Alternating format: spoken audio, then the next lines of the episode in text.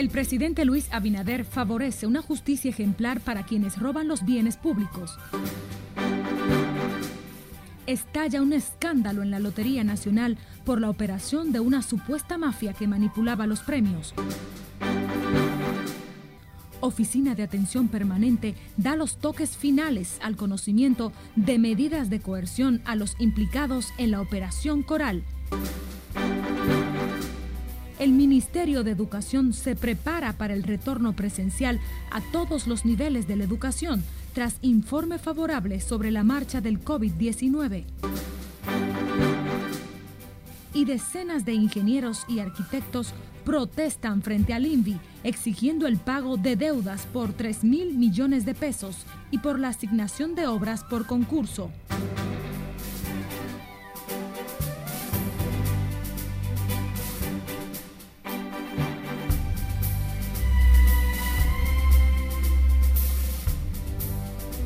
Muy buenas tardes, gracias por acompañarnos. Somos Noticias RNN, emisión vespertina. María Cristina Rodríguez les saluda en nombre de nuestro cuerpo técnico y de producción.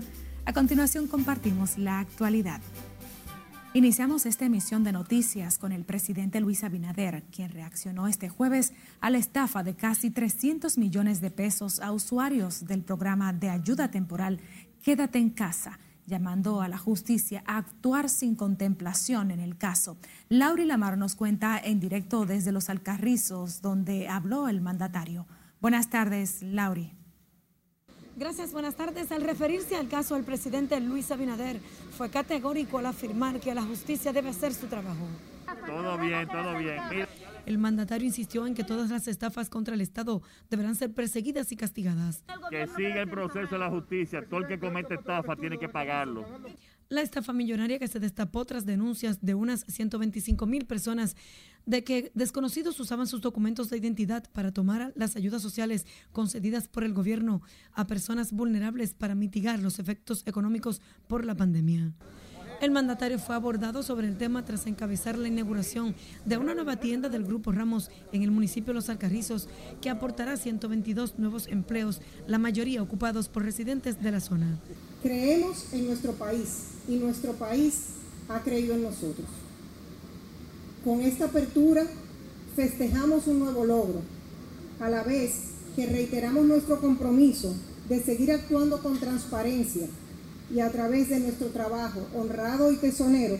Según ejecutivos del Grupo Ramos, con la inauguración de este nuevo establecimiento se dinamizará la economía del municipio de Los Alcarrizos y zonas aledañas. De mi parte es todo retorno al estudio. Gracias, Lauri Lamar, reportando en directo desde Los Alcarrizos.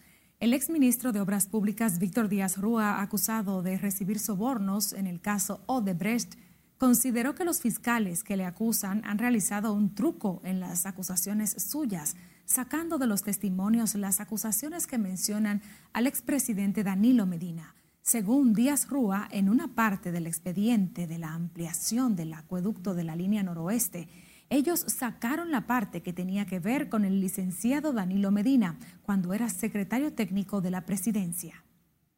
En la primera etapa que ellos lo quitaron, habían puesto que yo había recibido sobornos por, por, conseguir el financiamiento, que nosotros los ministros de Obra Pública o, de directores de INAPA no bregamos con financiamiento, los financiamientos es en Hacienda, de crédito público. En aquella época también el secretariado técnico. Pero cuando ellos vieron que yo dije que yo había ido a Brasil con el que en ese momento era presidente, pero cuando fui a Brasil era secretario de la presidencia, con Danilo Medina, yo fui a Brasil y ahí fuimos con una carpeta de proyectos, entre ellas la, ampliación de la, de la línea noroeste. Entonces lo quitaron, porque no era nada malo, pero para que no salga el nombre.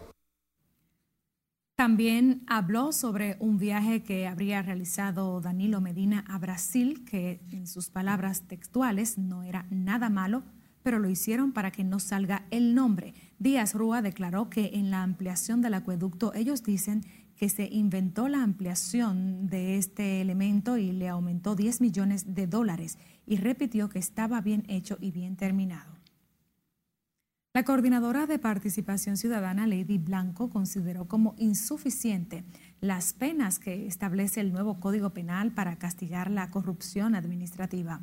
A juicio de la organización, el débil castigo que el código contempla para los corruptos podría convertirse en un ente motivador para los infractores de la ley. Llevarán hasta la comisión sus consideraciones. Las penas de dos a tres años, como están establecidas en temas de corrupción, son penas que lo que hacen es incentivar la corrupción, incentivarla, motivarla y en ningún momento ese, ese código, en, ese, en, esa, en, esa, en esa tesitura, bueno, refleja el sentir del pueblo dominicano de una verdadera lucha eh, contra la corrupción y la impunidad. Lady Blanco dio estas declaraciones al ser abordada por los medios en el marco de la celebración del primer Foro Nacional sobre Minería en República Dominicana, donde participaron diferentes organizaciones de la sociedad civil. A la Federación Dominicana de Loterías y el administrador de la lotería denunciaron un fraude de más de 300 millones de pesos a través de la manipulación de los sorteos que realiza la institución por lo que habrían suspendido y puesto bajo investigación a más de 40 empleados. Nelson Mateo nos informa en directo desde la Lotería Nacional. Muy buenas tardes, Mateo. Cuéntanos. Saludos, ¿qué tal? Muy buenas tardes. Así es, la Lotería Nacional volvió a ser objeto de escándalo, esta vez con un fraude millonario perpetrado en el mismo corazón de esta entidad. Un palo. Un palo. El fraude, denunciado por Fenabanca, se habría producido con el premio mayor en el sorteo del pasado sábado. El presidente de las bancas de loterías dio la voz de alarma cuando revisó este video en el que la locutora tenía entre sus manos el bolo ganador. Se puede observar en un video que creo que ustedes han visto ya por las redes, donde se ve un trasmano, un juego con las manos, y lo que, lo que aparentemente se puede observar ahí es que la chica que está eh, recibiendo el bolo lo tiene en la mano. La supuesta red criminal fue denunciada por Banca y el titular de la lotería ante la Procuraduría General de la República para que inicien las investigaciones. Es importante destacar que estas querellas se vienen presentando sin ningún tipo de respuesta por más de 6, 7 y 8 años. Nosotros las recibimos ayer, nosotros ejecutamos ayer mismo y hoy estamos procediendo a suspender de manera inmediata todos los empleados que interactuaron en esa cadena. Unos 40 empleados públicos y privados están bajo investigación por el fraude que afectó con más de 300 millones de pesos a cientos de bancas en todo el país. Para que ustedes tengan una idea, este evento del sábado, este evento del sábado quebró por completo a algunos hombres y mujeres que se dedicaban a hacer negocio transparente. De acuerdo al administrador de la Lotería Nacional, la manipulación de los premios es una práctica vieja y los empleados de este departamento nunca fueron removidos. La Federación Dominicana de Loterías espera que la Procuraduría General de la República investigue a profundidad esta mafia que según ellos les afectó con un fraude de más de 300 millones de pesos. De mi parte es todo por el momento. Regreso contigo al set de noticias. Gracias, Nelson Mateo. Cambiamos de información. Los trabajos de reconstrucción del Instituto Nacional de Ciencias Forenses se encuentran paralizados, impactando el entorno del centro y en el desarrollo de las labores. Siledis Aquino está en directo desde Patología para ampliarnos. Adelante con tu reporte, Siledis. Buenas tardes, así es. En condiciones deplorables se trabaja aquí en el Instituto Nacional de Ciencias Forenses, amenazando la salud de los empleados que aquí laboran. Y está paralizado porque para nosotros no hay presupuesto. La estructura está semi empañetada, un escritorio de recepción improvisado, materiales de construcción tirados, es parte del escenario que se observa en la institución. Lo que tiene que pintar, lo que está como fue de pintura y vaina. ¿Entendiste? estar pendiente de los baños, están tapados, tú sabes a veces estas instituciones se, descuidan mucho, los gobiernos que a veces no le dan el presupuesto suficiente. Donde no hay una, una infraestructura bien preparada, eso va a generar serios inconvenientes, para los, especialmente para los que trabajan acá. La situación ha sido denunciada por la odontóloga forense Lourdes Gómez. Nosotros necesitamos que se nos pongan atención y yo dije que iba a grabar adentro, pero por ética yo no lo he hecho. Y déjenme decirle, miren las condiciones de nosotros. Estas son las mejores porque la de adentro yo no quisiera ni siquiera mostrársela porque me da esta vergüenza. También tienen que trabajar en completo hacinamiento debido a las limitaciones de espacio en la institución en uso. Hay que ir encima de ella porque la enseñanza disminuye, número uno. Además, ahí hay una cantidad de personas que viven alrededor, que eso es un medio de contaminación. El Instituto Nacional de Ciencias Forenses pasó de ser una entidad científica Ahora trabajan con personas que han fallecido por causas desconocidas o cuestionables. Los trabajos de ampliación y remodelación del Instituto Nacional de Ciencias Forenses tienen ya más de un año. Por el momento son los detalles que yo les tengo. Ahora retorno con ustedes al set de noticias. Gracias, Siledis Aquino, en directo desde el lugar de los hechos. El director regional de la Policía Nacional del municipio Santo Domingo Oeste, Franklin Grullón, informó este jueves que varias personas están detenidas por la muerte del sargento Eddie de Jesús Valenzuela, de 41 años, la noche de este miércoles en Los Alcarrizos. Según detalla el oficial, fue asesinado en unos terrenos donde funciona el cementerio improvisado de Los Alcarrizos, momentos en que se trasladaba a su hogar luego de cumplir con sus labores. Aparentemente algunos desaprensivos de esos que se ocultan de nosotros, de, los operativos, lo interceptaron al momento de que iba para su casa y hubo un enfrentamiento entre él y ellos. La víctima prestaba servicio en la Policía Judicial y permaneció por 17 años en la institución. La hipótesis preliminar de las autoridades indica que el móvil pudo ser un atraco para despojarlo de su arma de reglamento.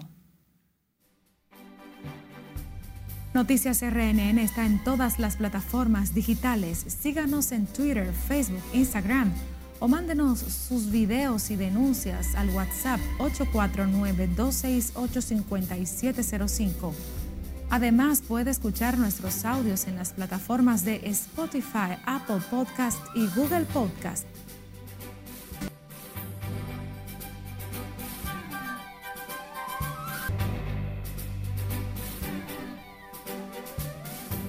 Las movilizaciones contra la reforma fiscal que pretendía el presidente Iván Duque adquirieron ribetes preocupantes cuando grupos de manifestantes derribaron la valla que protege el Congreso colombiano, obligando a la suspensión de la sesión que se desarrollaba. Nuestra compañera Cesarina Ravelo nos pone al tanto en el resumen internacional de RNN. El presidente de la Cámara de Representantes de Colombia, Germán Blanco, suspendió temporalmente la sesión en el Congreso para resguardar la seguridad de los diputados ante la presencia de manifestantes fuera del recinto. Mientras tanto, siguen agudizándose las protestas con un saldo que supera la veintena de muertos y más de 20 heridos y 89 personas siguen desaparecidas. En Rusia se ha registrado la vacuna contra el coronavirus Sputnik Light, que consta de una elevada eficacia contra todas las cepas de coronavirus. La Sputnik Light, medicamento de dosis única, demostró la eficacia del 79,4% 28 días después de su administración. Los habitantes de la favela de Jacarecinho, en la zona norte de Río de Janeiro, volvieron a ser testigos este jueves de un intenso tiroteo entre la policía y los narcotraficantes que terminó con un saldo de 23 muertos, uno de ellos un agente. Carolina del Sur podría convertirse en el cuarto estado de Estados Unidos en permitir ejecuciones por fusilamiento. La Cámara de Representantes Estatal aprobó un proyecto de ley que permite aplicar sentencias de pena de muerte con este método.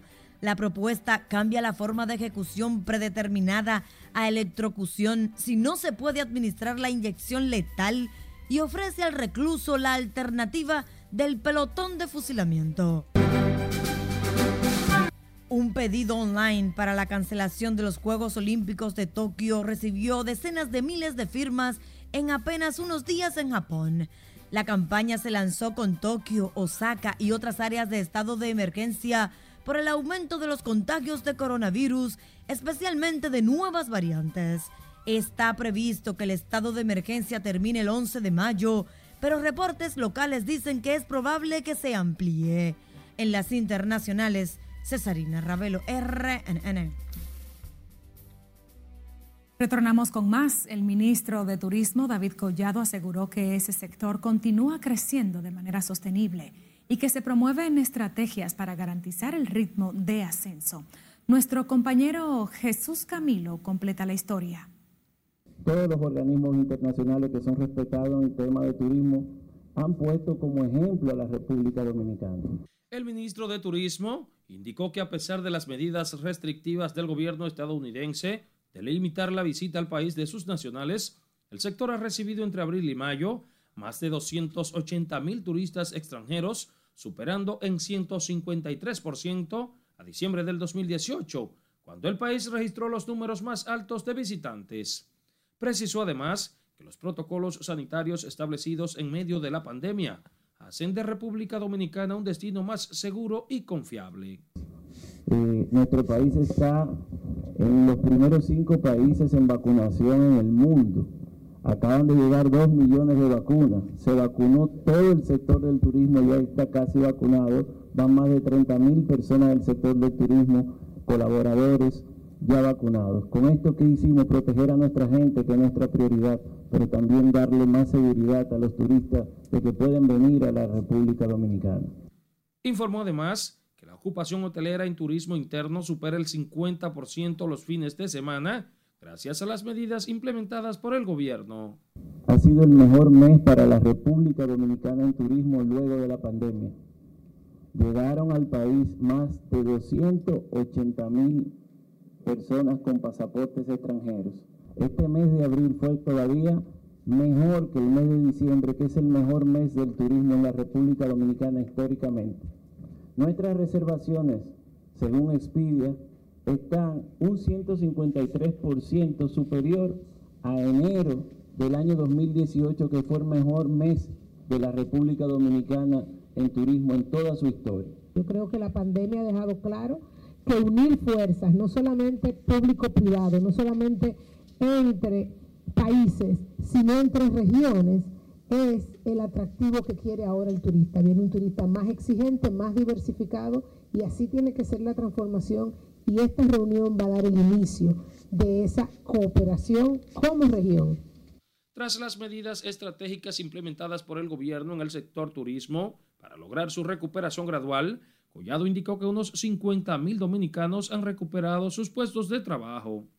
Ofrecieron las declaraciones tras anunciar que el país será sede de una reunión de ministros de Turismo de las Américas con la participación de 18 titulares del 6 al 9 de este mes en Punta Cana, para establecer los lineamientos claves de los líderes de la región y asegurar un plan de acción eficaz de recuperación del sector post-COVID-19. Jesús Camilo, RNN. A partir de hoy, el Ministerio de Educación se prepara para el retorno gradual de las clases presenciales en todos los niveles preuniversitarios, tras recibir la autorización del Gabinete de Salud.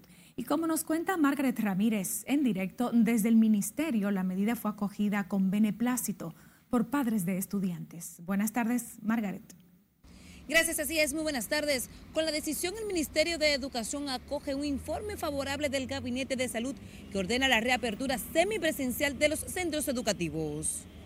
Requieren volver y trabajar con esa parte virtual porque en el futuro lo será así. Entre padres consultados, la medida de las autoridades es oportuna, ya que consideran sus niños no han avanzado lo suficiente con la educación virtual. Países como América Latina no tienen, de América Latina no tienen eh, realmente la preparación para trabajar con esa parte virtual. No estamos a ese nivel de desarrollo todavía. Con su protocolo puede, pueden volver, creo yo, porque imagínense en la calle tan suelto como quiera. Si la van a coger en la calle, en la escuela yo pienso que están más seguros que... Para muchos lo importante es enseñar a los niños a cuidarse frente a la nueva realidad que enfrentarán con el retorno a las aulas. Bueno, para mí en parte es buena porque en verdad eh, se necesita, pero en verdad se corre riesgo porque los niños son muy defensos. Sin embargo, hay quienes ponen en duda la posibilidad de enviar a sus pequeños otra vez a las escuelas. De hecho, yo no lo veo confiable, porque no quiero que un hijo mío se vaya a enfermar por día a la escuela. La aglomeración, el deseo de ellos encontrarse con sus amistades, lo pueden llevar a, una, a un rebrote. La decisión de las autoridades se produce luego de un encuentro con las asociaciones de escuelas privadas, quienes desde hace meses se reclamaban el retorno semipresencial a las aulas. Desde hoy el Ministerio de Educación pone en marcha el plan previsto al inicio del año escolar para preservar la salud de la comunidad educativa. Es todo lo que tengo por el momento. retorno contigo al estudio. Gracias, Margaret Ramírez. Personas de menos de 50 años comenzaron a acudir por adelantado a los centros de vacunación tras el anuncio de ampliación de la población a ser inmunizada contra el COVID-19. Siledis Aquino tiene la historia. Bueno, continuamos aplicando primera y segunda dosis. Los centros de vacunación siguen recibiendo personas de 50 años en adelante. Sin embargo, algunos de menor edad ya comenzaron a acudir en busca de la vacuna COVID.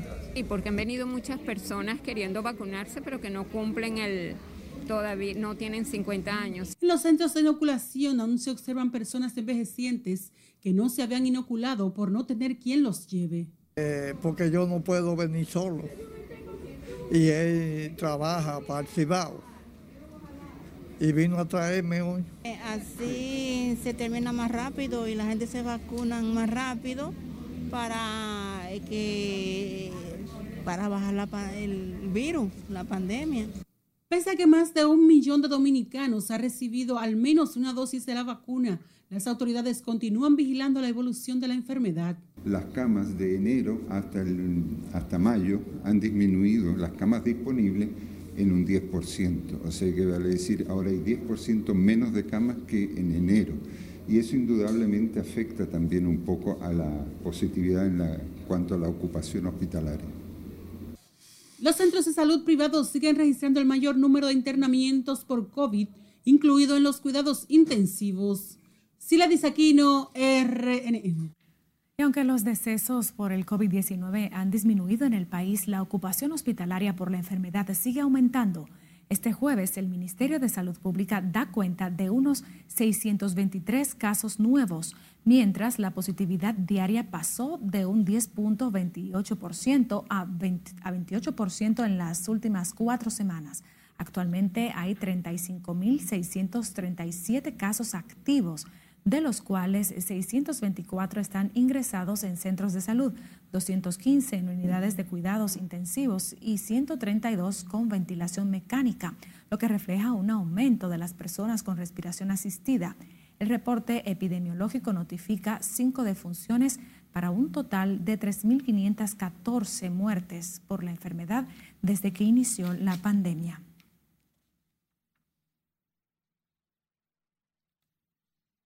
Una mujer de 32 años acusó hoy a médicos del hospital Vinicio Calventi en el municipio de Los Alcarrizos de provocar la muerte de su hijo cuando daba a luz a la criatura. Y como nos dice Lauri Lamar, la señora y su esposo piden justicia por lo que consideran un crimen. Tu hijo tiene un asfixia y yo no sabía nada de mi hijo, nada. Y ellos lo tenían ahí arriba. Y yo le decía al papá, mi amor, véame. En vez de celebrar el nacimiento de su bebé, a Giselis Navarro le tocó llorarlo y sepultarlo. Ahogada en llantos y aún convaleciente tras el tortuoso parto, esta madre cuenta el traumático momento que vivió en el hospital. Mi hijo está mal y yo pujé a mi hijo y lo pujé y lo saqué de dentro de mí, pero ya ellos me lo habían desbaratado, me lo comieron y mi muchachito no lloró ni hizo nada. Y ellos no me dicen nada, solo me decían, tu niño está grave, está grave. Explica que a pesar de permanecer por horas sangrando, los médicos se negaron a practicarle una cesárea, provocándole un parto natural que terminó en la muerte del recién nacido. Me lo bajaron para la morgue, si yo sabe. Y cuando mi esposo se revoltió, que se regó, le dijeron que nosotros estamos esperando que venga el psicólogo para que le dé la noticia. Y ya mío me lo tenían botado por ahí. Me acabaron a mí y me acaban a mí porque mi salud también la estaba perdiendo aquí en este hospital y ellos me, comieron. Mi muchachito tenía ese brazo en el suelo desprendido y no hicieron nada conmigo aquí. Yo, eh, yo vi la desesperación que el tiempo avanzaba. Digo, yo, ¿por qué no que no le han entrado a hacerle la cesárea? Yo pensaba que eran esos que estaban. Que no, que no, que le estamos dando su tiempo, que ella está luchando, que ella está luchando, que ella estaba luchando y desangrándose. Y no la entraron a hacerle la cesárea. Su esposo y familiares exigen justicia y no descartan proceder legalmente contra los médicos que participaron en el parto y el hospital. Porque yo le pregunté, le estaba por subir allá arriba, le pregunté a la, a la doctora ¿Qué es lo que hace falta? Entonces la doctora me dio una receta, vaya a buscar esa sangre, que, al niño le falta oxígeno, para ver si responde el oxígeno, para que pueda respirar bien, y así respira bien, le vamos a quitar el aparato, le vamos a poner el próximo aparato. Parece que le quitaron el aparato sin presencia mía y presencia de nadie, y preguntarle a nadie. Nosotros queremos justicia para que otros niños y otras madres que vienen aquí, para que le den salud, salgan bien que ellos no expliquen lo que pasó, porque ya van muchos casos y por las personas no tener dinero para reclamar, para hacer una autopsia o para poner una denuncia, se quedan callados. Nosotros queremos justicia, que los médicos que hicieron ese parto digan qué fue lo que hicieron. La dirección del hospital Vinicio Calventi todavía no tiene el informe sobre la causa de la muerte del infante, a pesar de que el parto se realizó el pasado lunes y el bebé falleció este miércoles. Laurila Mar, RNN. Decenas de ingenieros se manifestaron este jueves frente al Instituto Nacional de la Vivienda, exigiendo mayor inclusión en las obras que ejecuta el gobierno y el pago de miles de millones de pesos que les adeudan varias instituciones públicas. Jesús Camilo estuvo allí y nos cuenta más. Y las obras que ejecutamos no, no, no nos la pagan. Casi no podemos seguir. Una situación económica paupérrima para nosotros. El Colegio Dominicano de Ingenieros, Arquitectos y Agrimensores se quejó de que el Instituto Nacional de la Vivienda y otras instituciones los han excluido del proceso de sorteo de obras. Asimismo, exigieron la intervención del presidente Luis Abinader a fin de que le paguen unos 3 mil millones de pesos que les adeudan diferentes instituciones públicas por concepto de obras terminadas. El pago a los contratistas de las edificaciones escolares, de, de los hospitales, y un grupo de contratistas también que tienen más de 25 años que tienen obras realizadas en el Estado Dominicano y que esta es la fecha, a pesar de que el COI ha hecho un gran trabajo y un gran esfuerzo acompañándole a ellos, no ha podido ser, pues, pues, no ha sido posible de que esas deudas sean saldadas. Ponerle trabas a los profesionales para cambiar un simple piso de tierra por cemento es una cosa inadmisible y el CODIA no puede aceptar que más de 40 mil profesionales que están pasando vicisitudes y problemas, se le ponga tanta traba para hacer un trabajo tan simple como eso. Entonces nosotros elevamos nuestra voz de protesta. Denunciaron que a los profesionales de la construcción se le exige un pliego de condiciones incompatible con los sorteos de obras. Sin embargo, la adjudican a terceros. Yo tengo tres maestrías, tengo tres posgrados, tengo capacidad técnica, le dejé un millón de pesos en la nómina de INAPA cuando me cancelaron. Y en San Juan todo el mundo puede dar testimonio de cómo me desenvolví. Es un abuso lo que están cometiendo, no por razones políticas, porque el Estado es de todos. No pueden hacerlo. Hay que tener humanidad, porque la gente con esta pandemia está pasando mucho trabajo. Sino al Estado, al presidente, una participación horizontal nosotros somos dominicanos, nos preparamos para desarrollar este país, necesitamos la, oportunidad. No es unos pliegos excluyentes, como lo están haciendo ahora, traje la medida. Más de 42 mil miembros se le abre la oportunidad, pero ¿qué sucede? Que colocándole trabas y siendo menos flexible no podemos construir ni tener la oportunidad para seguir creciendo. Los ingenieros denunciaron además que las grandes obras están siendo asignadas a las grandes constructoras, por lo que demandaron que los sorteos se lleven a cabo de manera transparente e inclusiva. Jesús Camilo, RNN. Finalizamos la primera emisión de Noticias RNN. Ahora conectamos en vivo con la audiencia que se les sigue a los acusados en la Operación Coral. Quédense en sintonía. María Cristina Rodríguez se despide. Buenas tardes. También tenemos del Banco de Progreso cheques y estos cheques son muy importantes del Banco de Progreso, como dice la magistrada, porque lo importante es ver la fecha.